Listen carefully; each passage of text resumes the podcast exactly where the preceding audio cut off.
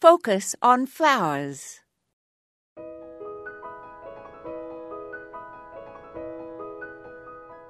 Fall is a good time to plant some new shrubs that will improve the winter landscape.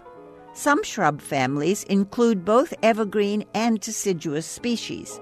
One holly that is deciduous, Ilex verticillata, also known as winterberry, drops its leaves in the fall so its large clusters of bright red berries are easily visible. Its berry display is usually much more dramatic than that of most of the evergreen varieties, where the leaves often mask both the brightness and the number of the berries on the bush. There are other shrub genera that feature both evergreen and deciduous species. Think about the viburnums, rhododendrons, azaleas, and barberries, for example.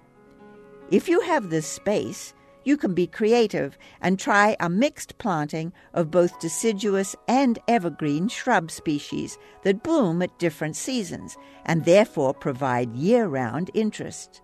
Remember that hollies need both male and female types for pollination, and the male, Ilex verticillata Jim Dandy, likes moist soil and grows 3 to 6 feet high and 4 to 5 feet wide in sun to part shade. It is hardy to zone 4.